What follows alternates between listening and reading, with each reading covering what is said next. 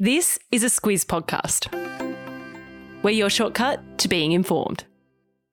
This week's podcast is brought to you by BHP. Copper is a big deal in the energy transition because it's used to make electric vehicles, wind turbines, and solar panels. When it comes to producing copper responsibly, it's happening now at BHP. Good morning, I'm Alice Dempster. And I'm Siobhan Moran McFarlane. It's Thursday, the 3rd of November. In your squiz today, North Korean missiles fired, vigils for Cassius, paying for Twitter, and a few shonky deals. This is your squiz today.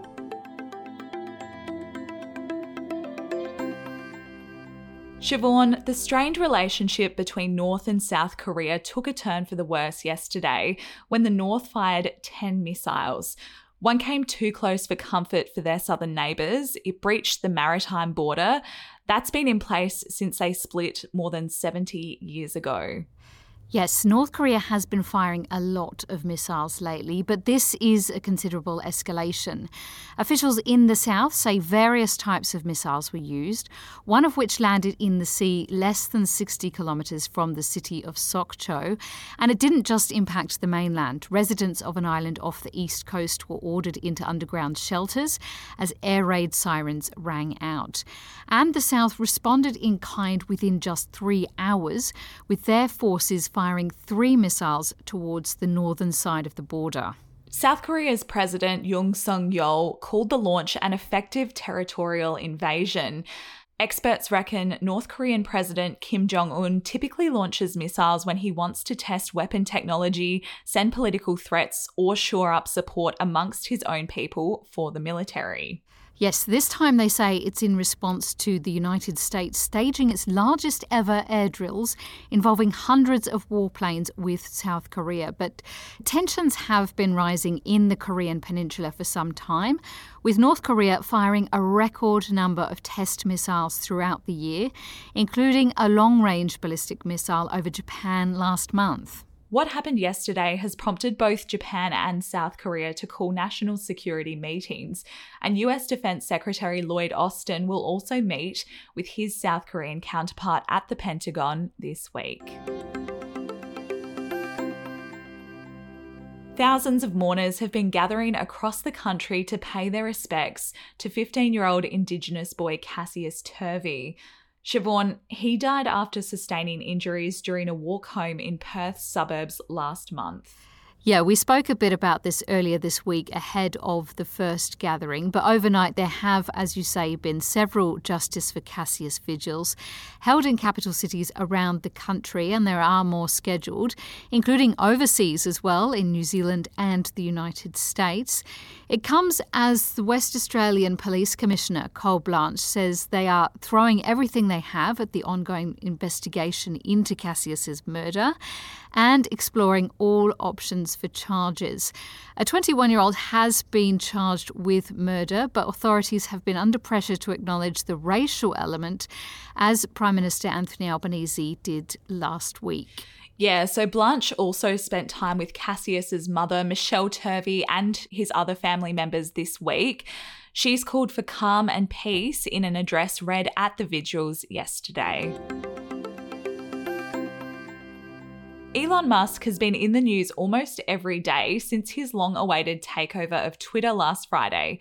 He's sacked executives left, right, and centre since then, and he's planning for some big changes at the company, Siobhan. Yes, after a lot of speculation this week, Musk has talked about a new monthly fee for Twitter users to get the blue tick, and that's the verification proving that they are officially who they claim to be. He's tweeted that the current lords and peasants system is rubbish. Now, that's my words because his were rather more colourful. but um, really, though, it's just a new revenue stream because he says they can't rely on advertising and he says he wants to give power to the people. There's been a fair bit of pushback over this idea. And one person who doesn't want that so called power to the people is author Stephen King. He's got 6.9 million followers on Twitter. And as for a blue tick, he reckons Twitter should actually pay him to use the platform. A quick message now from our podcast partner, BHP. Across the next couple of weeks, we'll be talking to Squizzes about BHP and the work they're doing to provide the materials that we need to transition to a low emission economy for the energy transition. At the start of the podcast, you heard how copper is used to make electric vehicles, wind turbines, and solar panels. So, when it comes to producing it, reducing emissions is a priority. And that's why BHP is making solar, wind, and battery deals to help power their South Australian Olympic Dam copper mine. It's happening now at BHP. Siobhan, Aussie consumer group Choice has handed out its annual Shonky Awards. For those who don't know, the Shonkies highlight some of what they say are the worst products and services on offer in Australia. One of the winners, if we can call them that, is maybe not a surprise if you've travelled somewhere this year. Yes, it's the awards that no company wants to win, but as you say, Qantas has made the list, taking out the gong for being the spirit of disappointment. After a year of delays, extreme wait times on their call centres, and unusable flight credits. Other winners, or losers perhaps, were Steggles chicken nuggets boosted with veggies, which won for hiding veggies so well that Choice could barely find them and flower delivery company Bloomex, which received a shonky for, and this is a quote, dodgy deliveries, dead flowers, and accepting orders they can't fulfill. yeah, there are some shonkies on that list, but when I'm in the mood for chicken nuggets, I'm probably not going to be that fussy, so I'd probably still eat those uh, Steggles ones. yeah, I think rather you than me. Siobhan, if the cost of living has you looking for alternative investments, then Funko Pops, aka big headed figurines of famous people and pop culture characters, could be for you. And you can score a limited edition one for the low, low price of $26,000. What a bargain! a total bargain. so, for people who've never heard of these Funko Pops, they are 10 centimetre tall collectibles that look like kids' toys. But as you say, the most valuable one is estimated to be worth tens of thousands of dollars.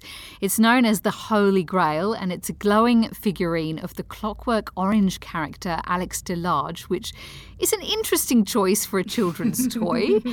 but if that price tag is a bit rich for you, though, the vast majority of Funko Pops are on sale in local shopping centres for around 10 to 20 bucks. Yeah, that's a little more reasonable. I had a look around online this afternoon, and I have to say, probably one of my favorite characters is your friendly neighborhood Spider Man. So I might jump online to pick up one of those. Was he a bit more reasonably priced? Yes, not one of the 26,000 ones. nice.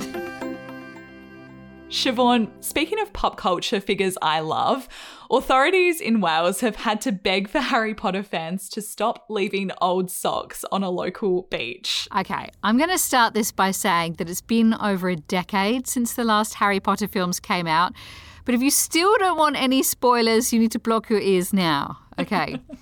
so, what this is all about is people leaving tributes to Dobby the house elf whose gravesite was filmed on this particular beach.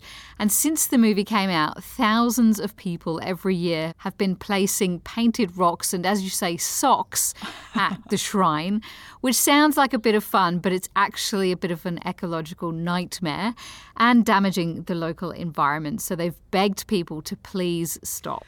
Well, as he said himself, socks are Dobby's favourite, favourite clothes, sir. but I reckon even he'd want people to rein in the donations and keep the beach tidy here. Yes, it's what he would have wanted, I think.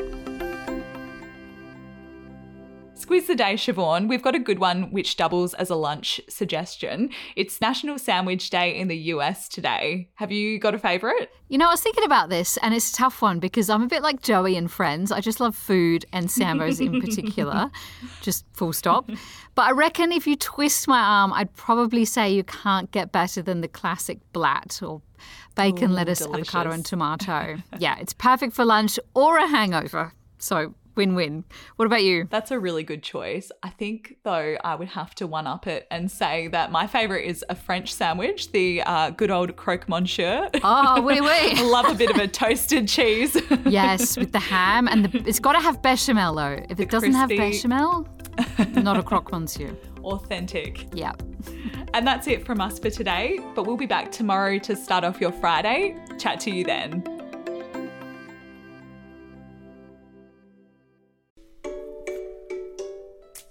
Hello, it's Bryce here from Squiz Kids.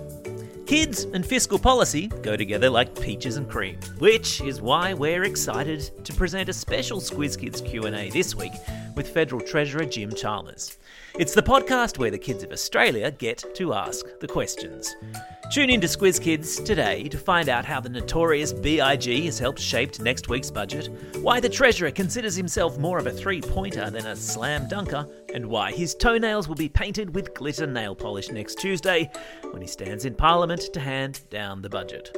Plus, there's a cheeky question in there about his leadership ambition. All part of our mission to engage kids in the wider news agenda. Check it out in the Squiz Kids podcast feed or via squizkids.com.au.